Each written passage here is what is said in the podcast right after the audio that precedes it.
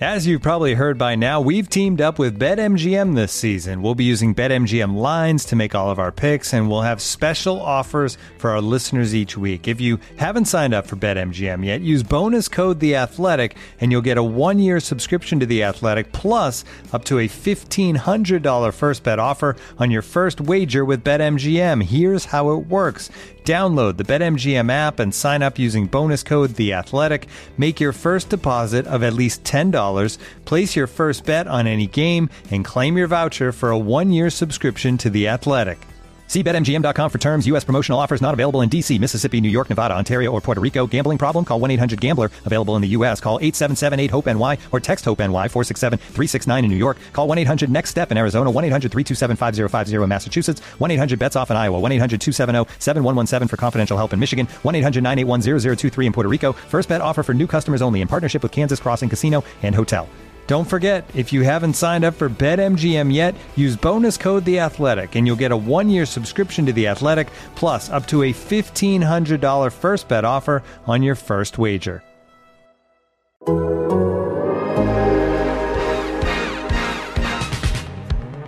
Hear that podcast growling, mean and angry. Hear that promo shouting.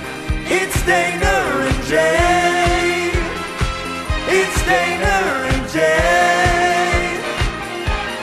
This edition here, that podcast ground is brought to you by Visa, a network working for everyone. As always, Paul Jr. and Jay Morrison here working for you. Jay, how are we doing? Doing well. Counting down the hours till Thanksgiving. Get to. I, this is going to be the best Thanksgiving ever because we're going nowhere and no one's coming here. It's just the four of us. That's good. It is great. the- yeah, the the least amount of overhead, the better. It's yeah, we we've got the we've got a big family function. We're going up to my my folks' house, which is always a good time, and uh, I'm I'm excited about it. I hope everybody else is excited about their Thanksgiving. We're thankful for everyone that listens and subscribes uh, to the Athletic. Always great having you on board. We got a lot to get to because it's a big game, big week Huge. big weekend in the AFC North. We touched on that a lot on the Tuesday episode. Um, how much is on the line with the Ravens and the Browns playing, the Bengals and the Steelers playing, all bunched up, all four teams over 500. It's just, uh, you're going to see a lot of movement over what happens this weekend. I actually, I always love the playoff leverage chart that uh, Brian Burke does on on your basically your playoff percentage or your percentage chance of making the playoffs depending on win versus loss and the middle is the leverage of your game.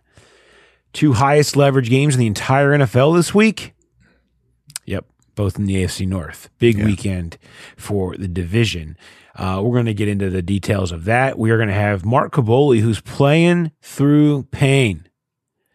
You, you know people people like to, to take shots at Mark but I get I got to credit him my man popped an Achilles trying to walk into SoFi Stadium uh, in LA, fought it off. He was back at the facility. Ben Roethlisberger even made a little joke uh, uh, towards him, and he's here with us despite all of that, putting in his time so that Bengals fans can have an inside knowledge of what's going on in Pittsburgh.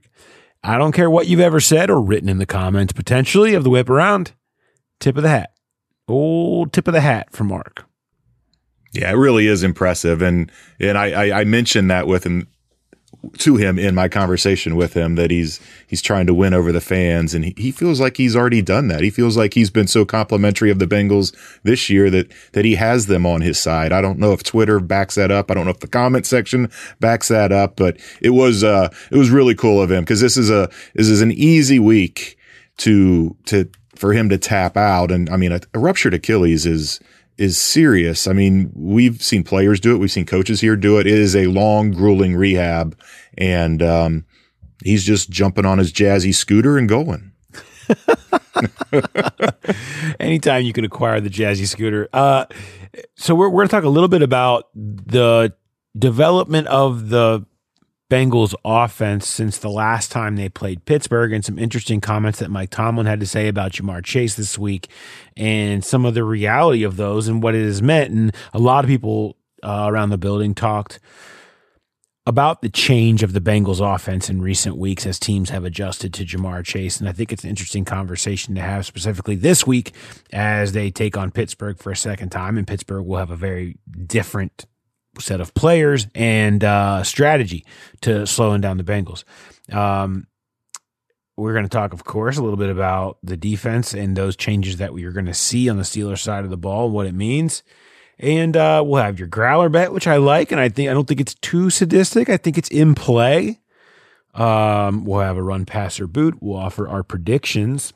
Let's take a second, and uh, I do want to remind everybody uh, our deal is going on right now. If you are a subscriber, thank you. We appreciate it. If you're looking for a gift, I might have something for you. If you're not a subscriber, listen up.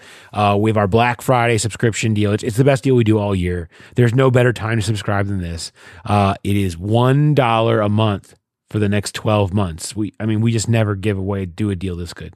Uh, get it now. If you want, ever thought about subscribing, want to subscribe, want to give a gift, um, go to uh, theathletic.com slash hear that podcast growling, or if you follow us on Twitter, go to any of our stories and you can click there and and subscribe from there, and uh, and you'll have our coverage for the the duration of the entire year. It's uh, it's a great time to get in, and uh, I highly recommend doing it now if you've ever thought about it and maybe been hesitant. So uh, get to that deal now, and if you do, you can uh, you can read the absurd story about the fake flea flicker that I'm still laughing about. um, in the idea of Zac Taylor saying, you know what I'm going to do in my first ever game as a head coach? I'm going to call flea flicker. I'm going to back that up with a fake flea flicker. Didn't turn out that way, and the things that came from it uh, were even crazier and more hysterical. And I had a lot of fun writing it. Uh, but that story's up there for you too if you are a subscriber. He did get the flea flicker in in that first game. That was that was impressive. He did, and, and it worked. Then, uh, and, and, and, it worked again the second time when they ran it mm. against Cleveland a couple of weeks ago, which is why he said, "All right, let's bring that fake back back out of the vault, get, get a chance to to run it," and uh, they did for eight yards. And I wrote twelve hundred words about it. Uh, so let's dive into this game, Jay. Um, I, I want to start here with this. You know, the first game against the Steelers was a big moment in Ja'Marr Chase's early season breakout. He'd obviously had a very nice game the first two weeks. He had two deep balls. Um, but all of a sudden, in a big game in division, here was Ja'Marr Chase making an incredible catch right before halftime. That was a total momentum changer in the game. Catching a second touchdown uh, to help finish it off at the end. And it felt like he was really coming of age then at that point. And the thing is, Mike Tomlin sort of talked about it this week, and he said, Look, I see a lot of great receivers come into this league and tear it up the first couple of months. Then it's on tape. And then defenses adjust and they play you differently. I will be very fascinated to see how differently the Steelers are playing the Bengals and Ja'Marr Chase this Sunday because we've seen a lot of other teams play them differently over recent weeks. Yeah, you you you would think they would almost have to, I, but I, I kind of disagree. I mean, Tomlin, what he said has some merit, but we've never seen anybody come in the way Ja'Marr Chase did. I mean, every week it seemed like we were writing about he's the first one to have this many yards in this many games in this many touchdowns in this many games. It was it was beyond what is the normal rookie coming in not being known and explodes type of situation. But th- the thing is, it and this is what they talked about even before the season started is if they want if they want to play him differently, i.e., throw most of their attention at him, I think Ja'Marr said it today. He, he's fine with that. Uh, Joe Burrow's fine with that. He's he's he's he's going to throw it to whoever the defense tells him to throw it to. You've got Tee Higgins, who's yet to really kind of go off in a game this year. He did have a, a 97 yard game. Um, you've got Tyler Boyd, Steelers always a big game for him. And now you've got Joe Mixon really getting the run game going. It's it, it is a true pick your poison type of thing, and I I, I think it's going to help Pittsburgh. It, it can't it can't not to get T.J. Watt and Minkah Fitzpatrick back, particularly Minkah when you're talking about Ja'Marr Chase.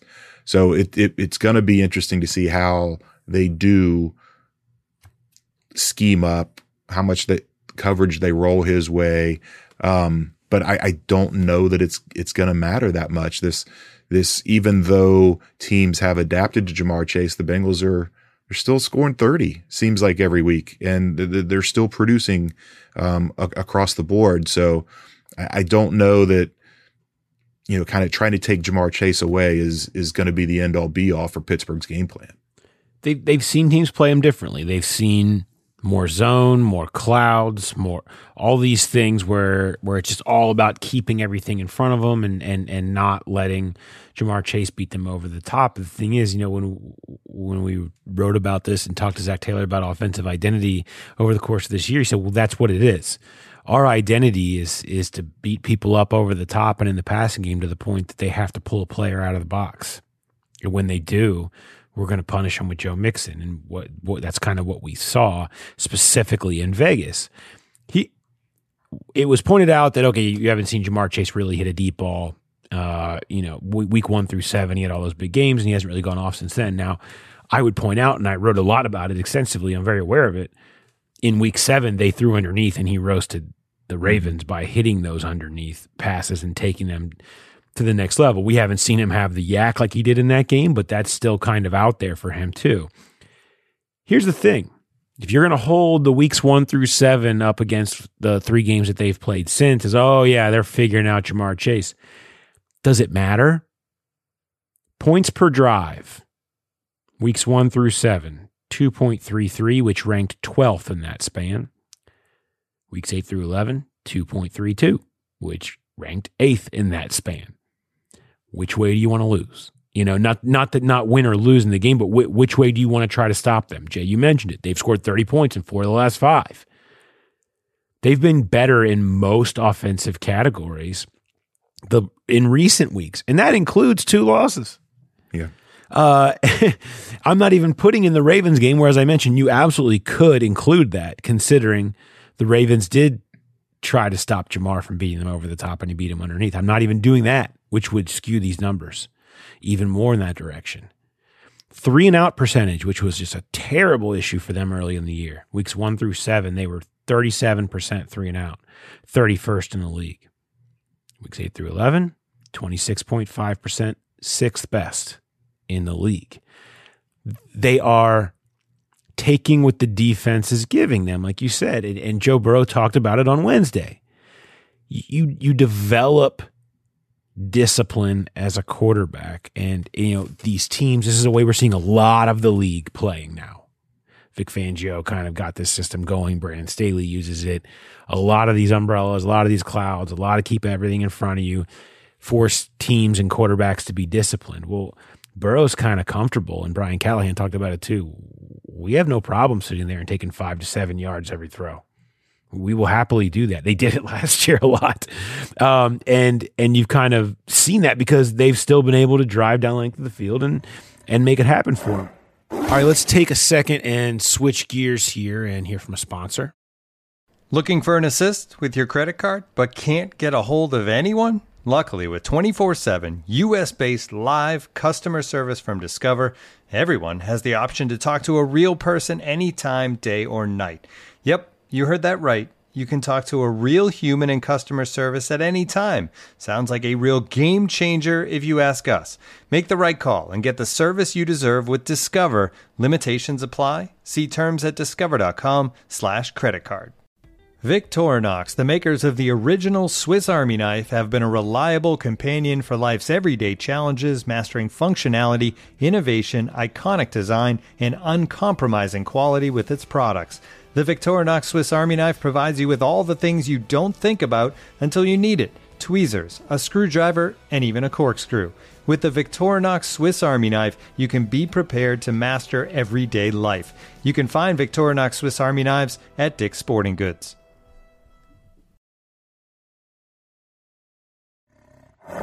I've got one other stat. I have a bunch of them here, but another one more I want to bring up. Joe Mixon versus a light box in weeks one through seven. 4.52 yards per carry, which is 29th out of qualifying running backs. 5.62 in weeks 8 through 11, ninth uh, out of all qualifying running backs. When you do that, it, it's whatever. I mean, you're you're you're taking force players out of the box, and Joe Mixon is wearing people down and beating them. Uh, to me, I think it's a matter of if that's what the Steelers want to do, whoever they play wants to do. Go ahead and can continue doing it. That's the beauty of Joe Burrow is he's comfortable to beat to try to beat you whatever way you'd like to be beaten in a lot of ways. Yeah, because if, if they're gonna do that, then regardless, if, if they're playing zone, he's gonna have guys running open five to seven yards down the field. He's gonna take those throws. And if if, if they do want to press, he's got receivers that can win, that they can get open. And it as young as he is and this offense is, you you're starting to feel more comfortable that they can do that. That I mean, the whole point of that is that you, you a defense assumes that you're not going to be able to continue to keep doing and drive down and do these long drives. And we've seen the Bengals; they they have had the the over the shop over the top shots to chase, but they've been able to put together long drives as well. And I don't want to spoil the conversation too much with with Kaboly, but that's one of the biggest issues the Steelers have had this year is tackling.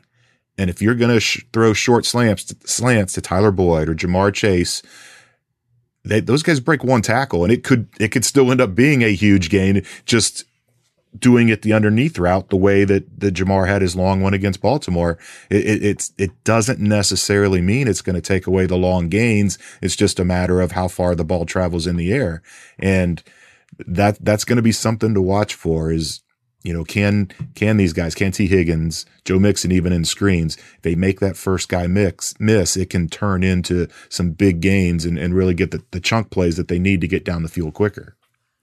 And, and I think there's a bit of a misconception that the Bengals haven't been throwing it deep in recent weeks mm-hmm. because they haven't seen the big ones to Ja'Marr. How about this? Percentage of attempts going 20 plus air yards. Weeks one through seven, 11.8%, which was 21st. Last three weeks, 13.6%, which is seventh amongst all teams. They've thrown it deep more. They've actually thrown it deep more, just some of them haven't completed, and some of them have gone to other people. Uh, and and so it's like, you know, they're still taking their shots. It's a misnomer if you don't think they're still taking their shots. They are just driving differently uh, and in the end of the day, you know, I, I do think there is a something to be said about look, we're still scoring plenty of points. We're still scoring the way we were. And and that's what matters most. You know, Burrow's yards per attempt has gone down. Um, and his air yards per attempt have gone down. Air yards per attempt, not by that much. Um, but his yard, total yards per attempt from the first seven weeks is 9.27, and he's down to 6.69 the last three games. But again, that can skew. You're talking about three games. The point being, you know, I this is what we talked about. This is what we talked about with the Bengals offense and why they were so excited about adding Ja'Marr Chase. Is it gives them so many different ways to beat people. And and the fact that they're doing it at the same rate despite defenses paying more attention and everything that they were talking about with defenses see what he is and they're ready for it is a great sign, is an encouraging sign, in my opinion. But I think Pittsburgh, this game in particular, is a fascinating test case because of what Ja'Marr and that deep ball did in the first game against them. Yeah, and the Steelers, yes, they didn't have some weapons, or not weapons, but they didn't have some key defensive personnel, but they gave up 41 last week. They they had we, we talked about the Bengals scoring uh, 30 points. The the Steelers had gone since the 2018 season opener without giving up 30 points until last week. I mean, it's this is not the same Steelers defense that you know we we were used to seeing the Bengals getting eight rushing yards in a game and, and winning games 16 to 10 or 13 to 10. Um, it, it's there. It, they, they scored 24 in, in week three and they could have scored a lot more. It was kind of a, I don't want to say it was a call off the dogs type of thing, but they didn't need to take shots and, and they really let Pittsburgh dominate that game time of possession wise because it was just check down, check down, check down. Um, it, it feels like this is a, this is going to be a, it can be a statement game.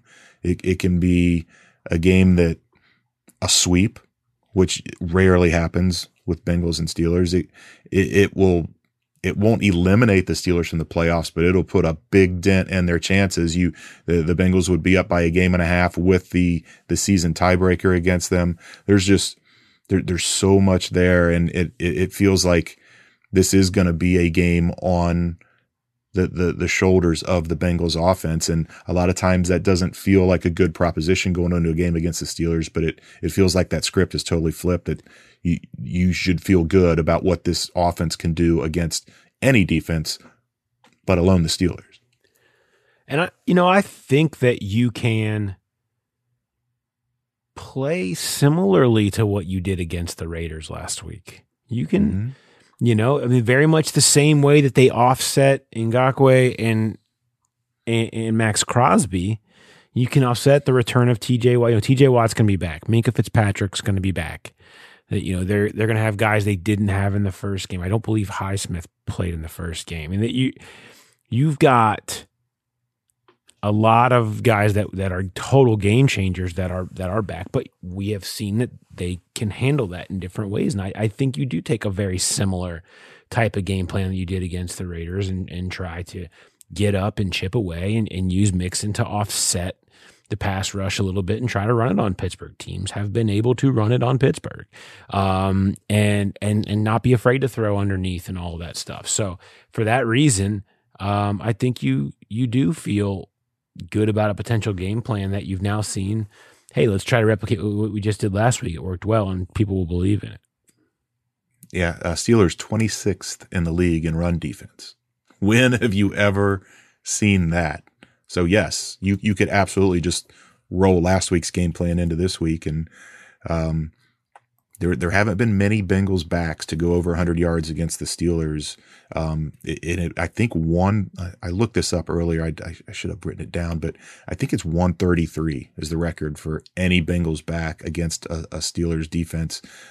It feels like that could be in play. That that that I don't know where you would set the over under on a betting line for Joe Mixon this week, but but I would I would put it pretty close to the 100, 100 yard mark.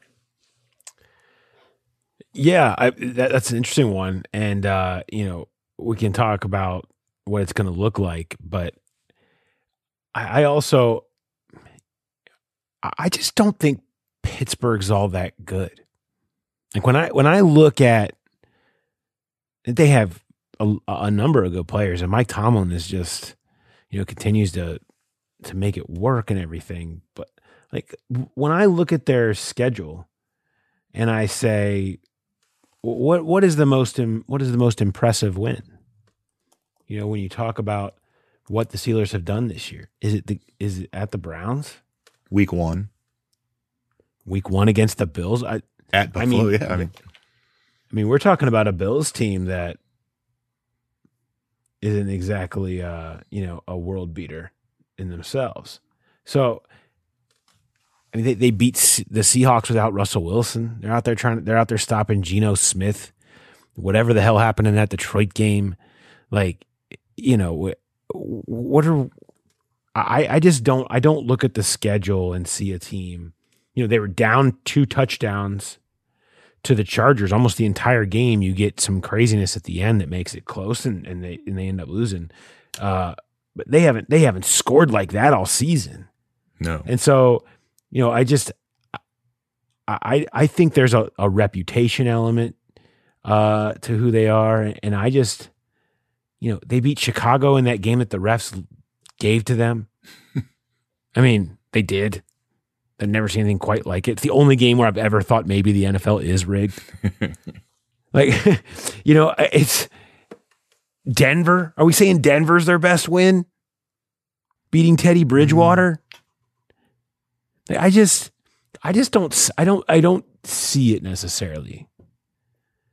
Uh and maybe and maybe I'm wrong and this league has proven that none of that matters. But I, I, I just don't see it with them. And I, I don't see a team built to get it together and, and make a run that you're used to seeing the Steelers make this time of year. Yeah, and I mean it's a quarterback league, and, and Ben's not going to get fresher and younger and better as the season goes on. I mean, yes, they he had they had that explosion, that thirty point, thirty seven point one last week, but you know this is where they started kind of falling all apart last year. They started 11 and 0 and then went 1 and 4 down the stretch. Um, so you're right that none of those games. I mean that, that the one when they when they beat the Seahawks didn't have Russell Wilson. They needed overtime to do that. The one where the refs handed them the game against the Bears, they still only won that game by two. They they just they have not looked overly impressive. Now the week one one at Buffalo, I I I gave them no chance to win that game, and Buffalo was playing really good. I mean, they were number one in all the power rankings for the first month, month and a half of the year.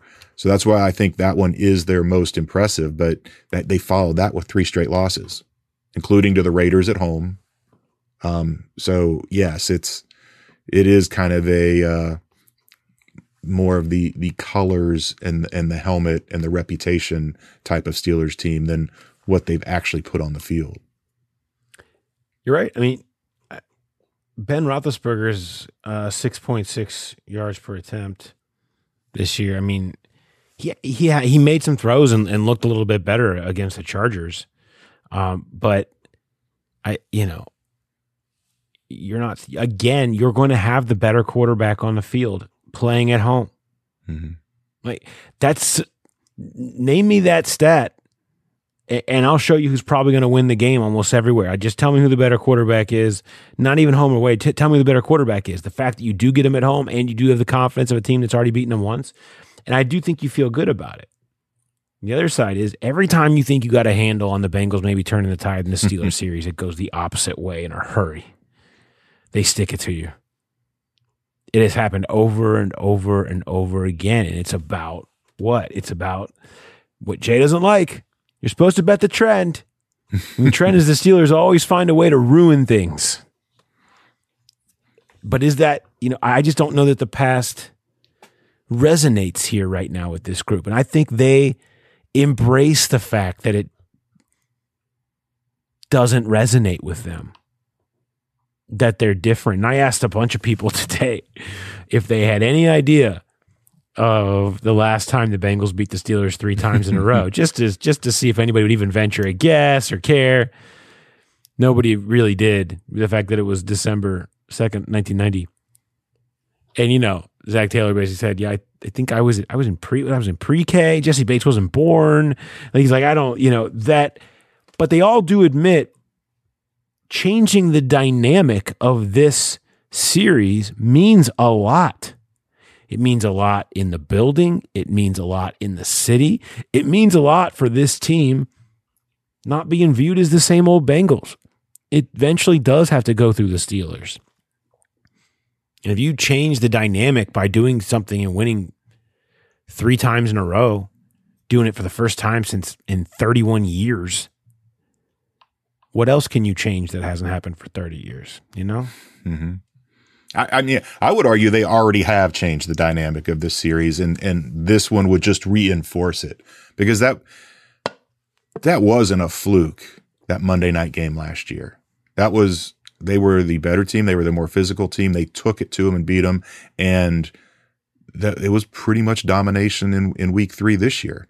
It, it feels like the dynamic has already changed and to to to win this one and get that that third that rare third straight win that would that would just kind of reinforce that point. It it, it it's not like it's kind of hanging in the balance. Has it changed? Has it not? I feel like it has changed, and and a loss isn't gonna isn't gonna reverse it.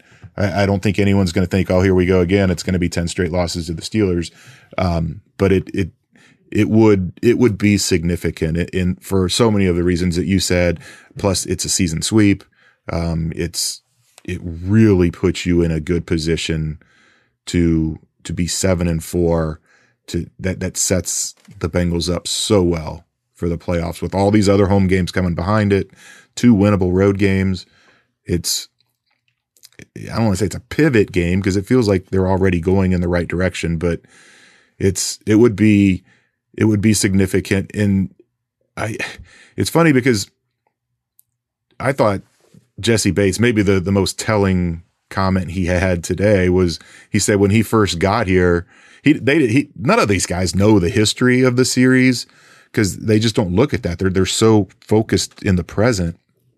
But he said he noticed. He's like, man, coaches are really tight this week. And, and that's what it seemed like under Marvin that Steelers week, it got tight. And Zac and his staff are not treating it that way. It's, it's a, it's a big game. It's a division game, but it's another game. And, and, and I think the, the attitude of the coaches in a given week trickles down to the team. And I, and I, think that's why you're seeing the Bengals play loose. And that did help last year that Pittsburgh had everything on the line. The Bengals didn't. They came out and just kind of let it fly. They won that game. And I, I, think a lot of light bulbs went on that, hey, we're, we're just as good as these guys. You said it. I, I, I was, you know, it was just sort of a back and forth about the history and the 1990 and the dynamic of the series. Mm-hmm. And Jessie said that and it perked up. And that was why I had to ask, was it not like that before? Because it was like the first time I feel like we've heard a player admit, like, because they never would throw willingly. And I don't know that he was necessarily trying to throw the old coaching staff mm-hmm. under the bus, but he was pointing out how it's different. Coaches got tight when they played the Steelers and in big games mm-hmm. and in prime time. and the records reflected that. And you got to have a team that can play loose and play free and play confidently against your rivals and in prime time and in the big games. And it's part of why you feel you wonder what it will look like when this team is in those big games again, because that doesn't exist. And you don't worry as much about a Steelers domination because everybody's out there so afraid to make a mistake.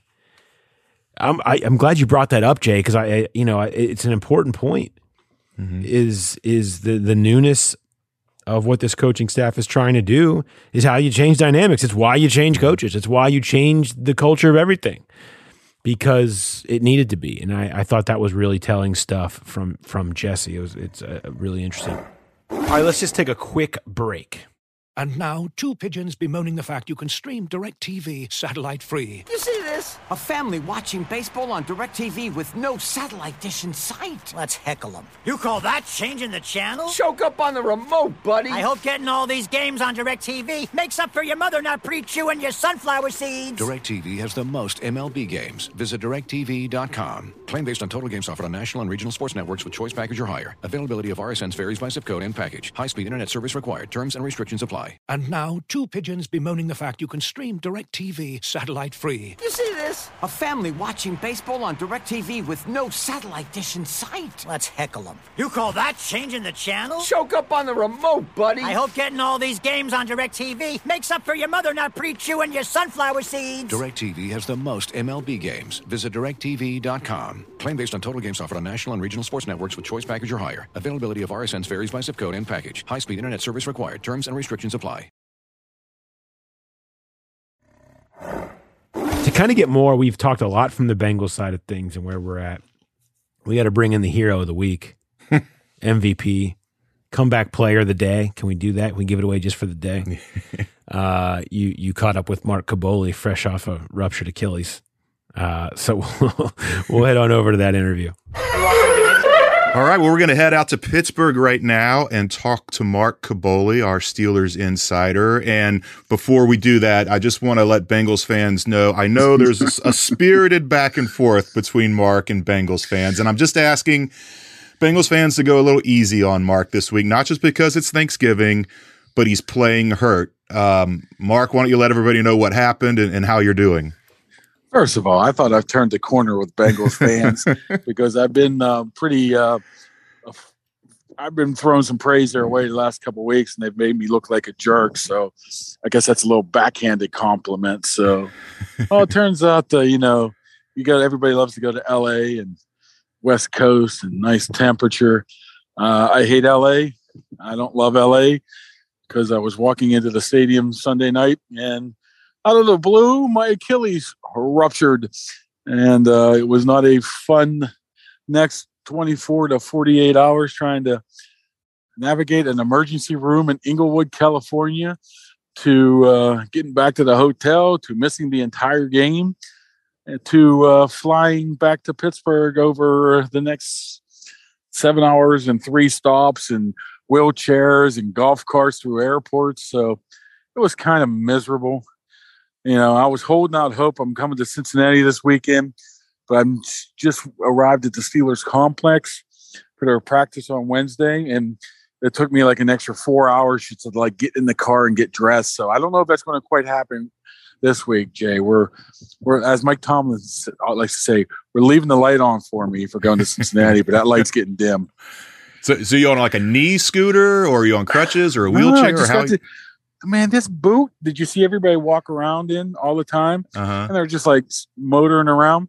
My goodness, those things are impossible to walk in. I mean, my left foot, my right foot, which is a, the good one now, is now three inches lower, maybe four inches lower than the boot because the boot gets you off the ground. Mm. You ever try to walk when one leg's like four inches smaller than the other? It is impossible. So uh, I have to learn how to do this. No scooter, but I am looking forward to going to Walmart at some time over the next three months so I can use the little rascal there to get around and get some shopping done. I always wanted to use the rascal, but I never did. Oh my gosh. Well, I, I hope you're feeling better. I hope everything goes well. It is a it's a terrible situation, and I, I do hope you get to make it here. But uh, certainly would understand if you don't. Um, the, the the first thing I wanted to ask you about was you know week three.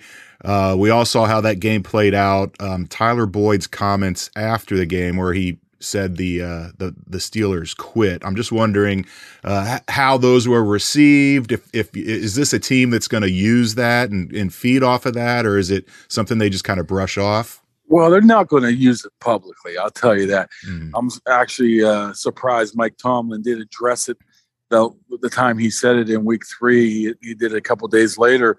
He said he wasn't going to address it. Then he went on and uh, addressed it. So I don't know what's going to happen behind the scenes. It might help, at least in the public eye, that it is Thanksgiving weekend and access is pretty much uh, limited and uh, of people we can get, or I would assume it would be more of a story than it's possibly going to be. I- I'm sure it's mentioned a little bit, but they got bigger things to worry about than what Tyler Boyd saying they quit or not. I mean, if you watch that game Sunday night, they got to find out how to get people healthy.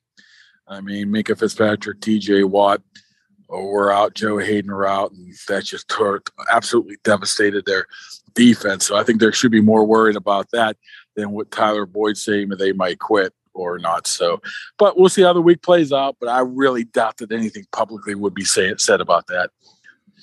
You know, Watt missed that first game against the Bengals too. That was it. That was two months ago. It seems like a, a completely different season now at this point. So, I mean, that was a big part of that game. But in the l- larger kind of overall picture, what what are the Steelers doing better now than they were the first time the Bengals saw them back in September?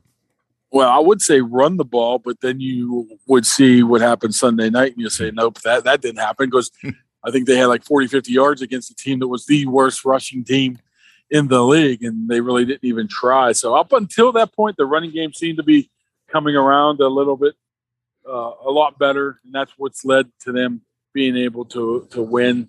Uh, Roethlisberger is playing probably some of his best ball right now as well, even though he only had mere hours to prepare for this game on Sunday night when he was cleared Saturday. He put together a pretty spectacular performance. And if Bengals fans do remember, he did that to them last year as well when he wasn't cleared until Saturday of the game against Sunday, then put up 350 yards against them. So I think they're just a young team getting better and better. But the problem, like I keep mentioning, there's no really uh, answer to having guys like Tyson Alualu, their nose tackle's been out a while. Stephon Tuitt out for the entire season so far. And the defensive line is just not equipped to deal with anybody pushing in them around and a decent running game. And, and it looks like from afar that Cincinnati has a pretty good running game. So uh, if I'd circle something there, Jay, I would look at the running game and see if, uh, first of all, Steelers had trouble pushing those front three or four guys of the Bengals off the ball, and they were unable to create any space on the other side as well. So, uh, big game though, right? I mean, they need the Yeah. both of these teams are right. That's what Roethlisberger talked about early on Wednesday about hey, everything's still wide open, and we got 12 teams here. Whoever gets hot the right time is going to end up being a team to beat in the AFC, and he's absolutely right. Know, it's funny you talked about that defense getting pushed around because that was going to be my next question. I, the, the Steelers are 26th against the run. I went back and looked, and in in Tomlin's first years, they were in the bottom half of the league only once. They were 21st in 2013. They were top six eight times. I mean, what is going on with that run defense? Is, Yeah, is, it personnel? Is it scheme? A little of both. Uh, well, back in those early years, there, were some of those defensive players who were getting a little old from their Super Bowl teams. So that, but uh, now it's just it's it's a multitude of things. I mean, Devin Bush, they moved up ten spots in the draft to take him tenth overall a couple years ago, and he's Bengal nowhere near. remember. Yeah, he's not even a shell of uh, what they thought he would be. I know he's coming off ACL injury, but that was 17 months ago now. He's struggling, not being able to make plays like he should be able to play. That hurts. I mean, I can't even, I mean, I mentioned it a little bit, but Cam Heyward can only do so much. He's a superstar of this defense. But when you don't, when you had a veteran like Alualu at nose tackle and Stephon Tuitt, I mean, and you yank those guys out, and it's just very, very difficult for the, some guys that you've never heard of before. We're talking about Isaiah Loudermilk. You're talking about, you know, Chris Wormley, who's nothing more than a, you know, a plug and, you know, a, a 20 snap a guy game should be. Now he's playing 40 or 50.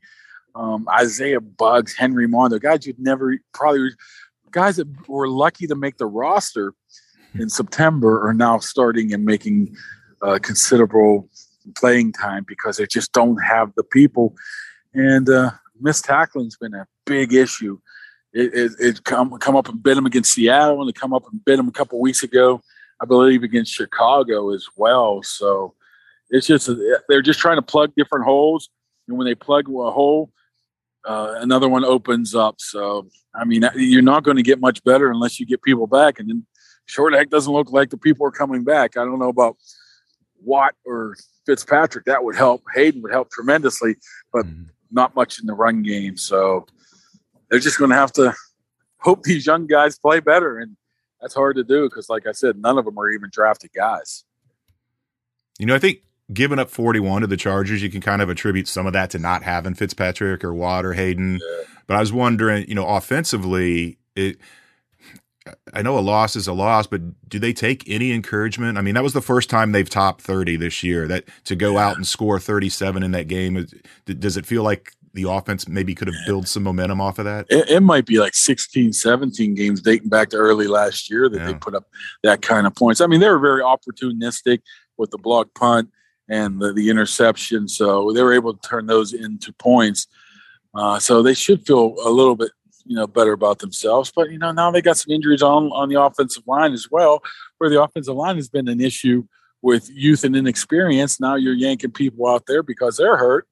In guys that are, are less experienced or less talented as well in in those spots right there. But uh, I mean, I think they or they know they put up the points, but they knew a lot of it was uh, quick at pace. They were down big. They got fortunate with some of the turnovers. I think they're probably looking at it and saying, man, how the heck do we only rush for 35 yards with Najee Harris against a worse team? So it might actually be the flip side of that, Jay. Mm. It might be like, ah, okay, we put up some points, but that's not how we're supposed to win games. You know, we're going to win games by running the ball and making five or six throws by our nearly 40 year old quarterback. And that didn't happen on Sunday. It was more like the quarterback is the one who made the plays. So uh, they're going to have to run the ball this game. Might sound like a cliche, but you got to run the ball and you got to convert. And you, you know as well as I do, Jay. Uh, I think uh, Cincinnati had a pretty intricate, surprising defense against Pittsburgh week three on those third down situations where they basically set up the picket fence, at the line, Hmm. at, the, at the goal, at the line to get third down line to get, and that really baffled the Steelers a lot. So they're going to have to figure out how to beat that too. You know, it was it was about this point last year. Steelers were eleven and zero, and that's when the the the swoon kind of hit. Um, it, it is there any discussion about that this year? Does it does it feel like that could be in play again this year, even though they're not eleven and zero right no, now? there's not but- really, there's not really any belief that that can happen. I think everybody knows it can happen. Mhm. just for the fact that you know there's if you look at their schedule with Cincinnati, Baltimore, Minnesota, Kansas City, all coming up in the next four games, and Cleveland and uh, Baltimore again. So you look at the schedule and you shake your head and say, how am I going to get eight or nine wins out of this one? So it, it's in the back of everybody's mind, maybe not the Steelers' minds because they they like to take it one game at a time, like every single team in the league does. But it, it's a belief that, that that could happen. But there's also a belief if they played like they did in the middle stretch of the season, they could get the nine wins. They can win a tiebreaker. They can use that tie against the Bear, uh, the Lions to their advantage, and um, you know not have to worry about any tiebreakers at all right now. I mean, last year I think during that span where they struggled is when they got caught up in the old Baltimore COVID stuff, where that mm-hmm. game was pushed back to Wednesday. Then the next week they didn't know when they were going to play, and the the Washington game was pushed back to a Tuesday. So they end up playing ten games in, I mean, three games in ten days, and it, it from that point on, it was just it was just a different team. They went to Cincinnati, got their butt kicked. Went to Buffalo, got their butt kicked. Uh, and, and, you know, and it was just the end right there. And I think a lot of it had to do with just the the, the attrition that set in there with a ten game over a with no bye week either. They had no bye week Yeah. because they played Tennessee, and that was canceled at the last possible moment as well. So uh, a lot of younger players on this team, though. So maybe that does not happen this year. You're still bitter about that canceled bye week, aren't you? Yeah, I mean they canceled it on a Friday. I mean, what good is that? It's just a normal, you know, nothing. I mean, not me. I mean, well, I guess it was me. But Yeah, it it's always us first. like, what are you canceling on a Friday for? You knew this earlier in the week. Well, given everything you said, that you know the way they've been playing, the the schedule that's ahead, do you feel like are their playoff hopes done if they don't win this one? It's going to be tough. I wouldn't say done because just the fact that uh, we've seen what happened over the in the AFC over the past couple weeks, where one team looks like a world beater and the other team looks like crap, and it flips around in like two weeks. I mean, you're not going. I'm pretty sure a team's going to win the or make the playoffs at either eight or nine wins here. I mean, it's just a matter of who's going to win the tiebreaker here. So, I think the bigger issues, like I mentioned, was just the schedule. I mean, the schedule is brutal here with uh, Cincinnati and Baltimore and Minnesota on a Thursday and Kansas City a day after Christmas. And Tennessee's in there too, my fault, which, Yeah. which would look great two weeks ago. And now they look like an easier win.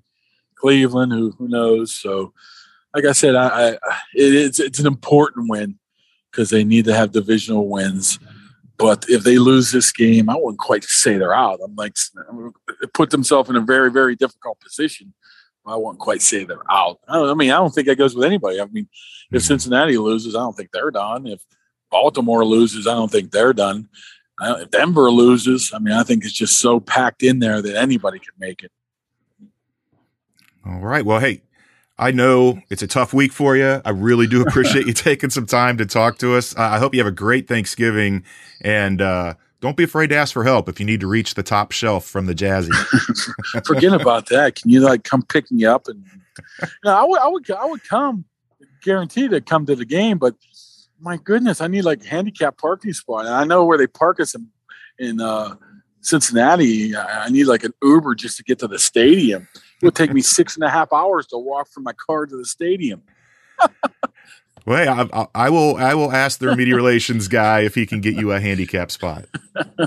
I need one of those in general now. I want to take advantage of this now, Jay. No I reason mean, not I'm a- to. I I am just like totally out of commission here for three three months. I can't even. uh You know what? You know, we'll file this under a little bit of too much information here. I'm totally baffled of how I'm going to take a shower now. I can't Oh, get yeah. into that. I can't get into that tub without this boot on, or I'll fall on my face.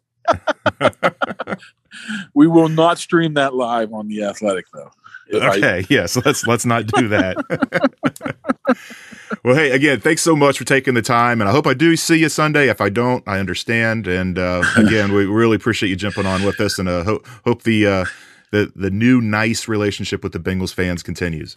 I'm telling you, I think they're still probably the most talented in the division. And I thought that that, that whole, uh, you know, learning how to win thing was bunkus, but apparently it might be true. So, uh, I think they do have maybe the best chance out of anybody in the division to come away with this. I'm not a big Baltimore fan. I think Cleveland's not very good. We know where the Steelers are, so Bengals can put any thing together here and get some continuity. I think this is a wide open division for them to be able to come in and still. Just winning fans right and left. Take care, Mark. All right, see you, Jay. All right, good to hear from uh, this week's hero, Mark Kaboly, uh, and hopefully he's hopefully he's heal, he starts healing up and gets around better and gets everything taken care of. And um, you know, but always good to hear his insights on everything that's going on in Pittsburgh. And they're an interesting team as well. There's a lot going on there, but I know that everybody on that defense is going to be happy to have all of their key components back in the mix. And that was the common theme amongst uh, everybody on the Bengals side of things yesterday was when people asked about the first game, you're like, I don't know. They don't. They didn't have T.J. Watt. I think as a defensive player of the year candidate, like it's hard to say that you really handled the Steelers when they they didn't have him out there. It he does change everything, um, and especially when you're talking about a Bengals team that you worry about them going up against a team that can get home with four. Um, the Steelers definitely can do that with all their horses.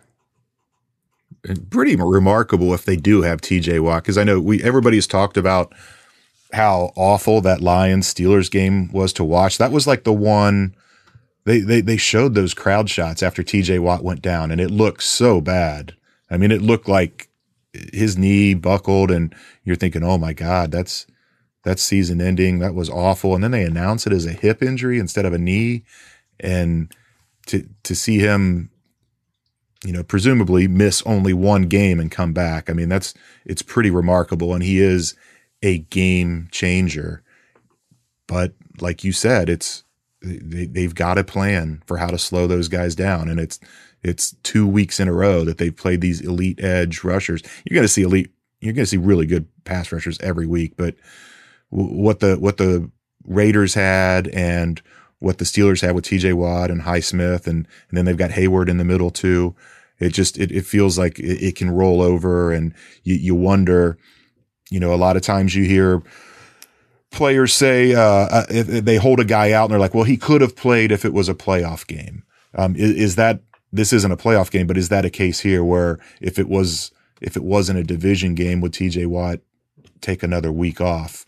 Um, and he's coming back because this game does mean so much. Is he going to be 100% the TJ Watt we're used to seeing?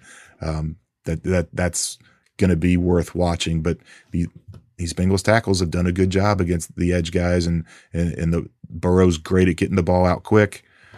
I don't know. I I, I don't think this is going to be a TJ Watt type of game.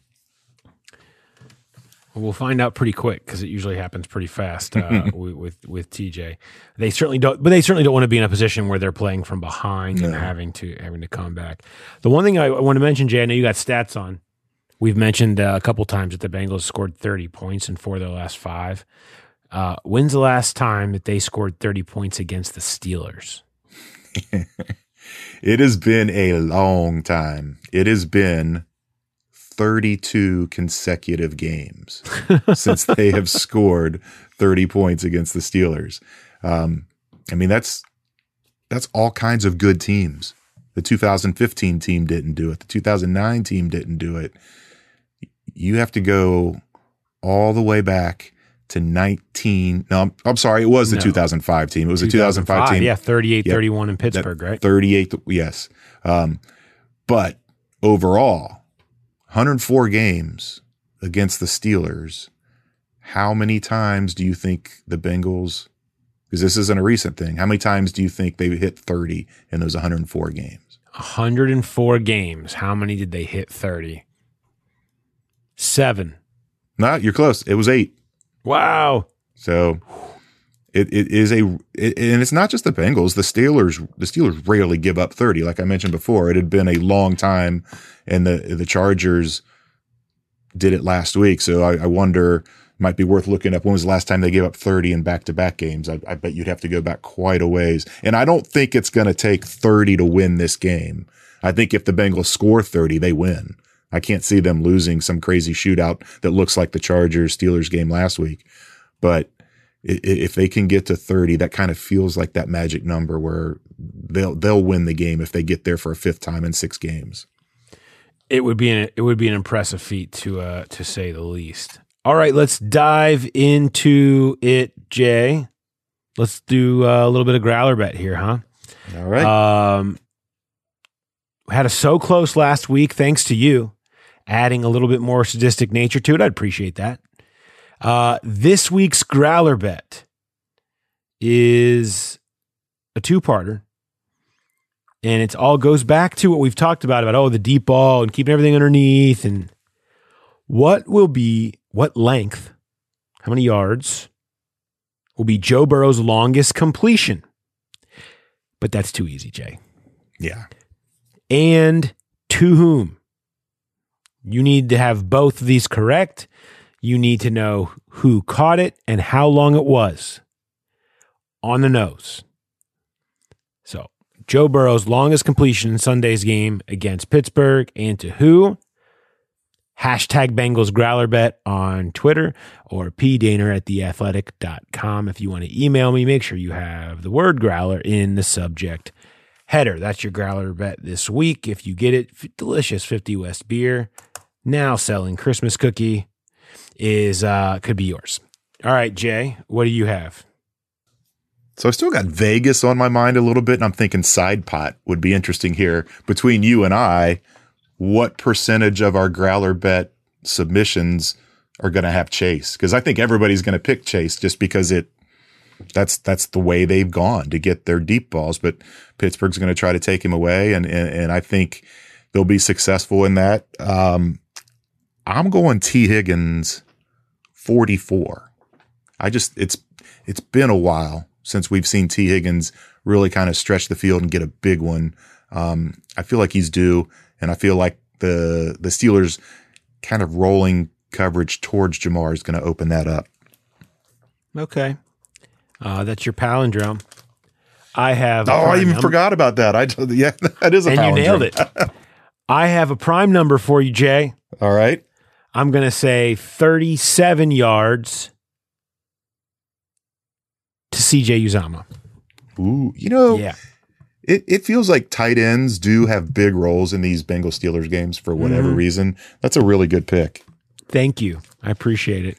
Uh, I, I just, you know, I feel like we haven't heard from CJ in a little bit, and I feel like he's due, and all this attention talking about TB, who had a good game last week, and and they trying to get Higgins to go off, and they're going to be really focused on Chase and Mixon, who had the big game last week. That's when you uh, you slip a CJ Uzomah in on him, and uh, in, in some of their biggest wins, he's had some of his best games. Yeah, I like that. Uh, run, passer, boot. Jay, you've got this one. What'd you come up with? Yeah, so it it again, it's gonna be what what kind of game is it? Do the Steelers focus on Ja'Marr? How much? So what will be greater? Ja'Marr Chase receiving yards, Joe Mixon rushing yards, or Big Ben passer rating? Okay. Uh this is a, this is kind of a hard one. This is a good I mean this is a good this is a good one to to put out there because you really can see it a bunch of different ways. Um here's the thing. Ben he just he throws I think he's going to throw picks. He just he throws picks it kills your passer rating. So for that reason, I'm going to boot Ben's passer rating at 6 I'm going to say 63. I'm going to run with Joe Mixon rushing yards. I'm going to say he ends up with 89. And I will pass on Ja'Marr Chase receiving yards with 65. Yeah, I have the exact same order for the same reasons. I, I the, the Bengals in particular have done a pretty good job. Uh, I mean, Ben has had his moments against them, but the, I, the the Bengals find ways to get picks against him, and we saw Logan Wilson get two in the first game. Um, I I even if they don't get picks, I don't think it's going to be one of those those games where Ben throws for a lot of yards. He, I mean, he only has one 300 yard game this year, and it was that one against the Bengals because it was check down, check down, check down, and it just all kind of added up late. Um, so even if even if they don't get the picks, I think they can hold his passer rating down. And I I just I I feel like this if if last week wasn't a breakout for Joe Mixon, I feel like this week could be. Like Kaboly said, they've got they they struggle tackling, and it just it, it feels like the AFC North type of game that, that Joe Mixon really loves. And I, I could see him having a huge, huge day against the Steelers on Sunday. All right, prediction time. Time to put it down. Jay, what do you got? I don't think they get to 30, but I think they get close. I'm, I'm going to say 27 24 Bengals on an Evan McPherson 50 plus yard field goal. Not at the gun, but that will be the final points. Yeah, I'm uh I'm I'm, I'm picking the Bengals too. I, don't like I said earlier, I just I I, just I think we're living on reputation and and I I look at how the Steelers have gotten to 5 4 and 1 and and I don't I just don't know that I, I'm buying it all the way. Um, this league is crazy, and you never know what's going to happen. But I, I just I, I, I think the Bengals do win. I, I do. I have them 24-21. I won't say McPherson is the gun. I'll just say the score and and and call it a day. Um, so we'll see, Jay. I don't know. When's the last time? I'm sure that we have both picked the same and been wrong many times this year. Probably. I have to go back and check, but um, I, I don't, it's, I feel like these predictions, as much as you try to have a feel, and we've picked many right, um, look around this league. It is just so hard. There are a lot of people that have lost a lot of money this year. Unless you're betting all underdogs all year, then you're loving life. You're doing the Scrooge McDuck money swim. But I mean, it's just Bengals four and a half point favorites. That's almost uh, something you don't want to see at this point. The way this league has gone, the way underdogs have won, and home field advantage hasn't meant as much as you would think. Um, for that fact, you know, enjoy the game basically. You know, because I just I do think you just you just never know. There's I love when history is so involved like this. Where you have such a dynamic a history of the Steelers turning it on the Bengals whenever they feel like they're getting it together, and here we go again because history means nothing to the players, but it means everything to the fan base because they've lived and died lived through every single game. And I think that's that that's why what makes it so fun is you know how much it means to the fans. And and really when you were going through through that whole thing about predictions, all that was going through my mind is I need to build a spreadsheet with our predictions from each week so we can track those. well, just gave yourself more homework, oh, Jay. What is new? What, what else new? am I going to do tomorrow? We will be uh, we will be back with the walkout after the game on Sunday, of course. So look forward to that after uh, what will be a very interesting evening in the AFC North. I hope everybody has a happy Thanksgiving. Enjoy uh, your full plates and your family and the football, even though the football is a lot of bad. Uh, it's still football, and uh, it's on TV, which means if you're an American, you're probably going to watch it. So, so be it. Uh, and happy Thanksgiving, everybody. Again, thank thanks to everybody who's a subscriber, uh, and if you're not, thanks for listening. Uh, if you want to get in on the deal that's going on through this weekend, so uh, highly recommend one dollar a month for the next twelve months. If you get a chance to subscribe, go to theathletic.com/slash hear that podcast growling, or check out any of the stories Jay and I have written, and you can go there and subscribe. Thanks for listening, everybody. We'll talk to you after the game on Sunday. Have a good one.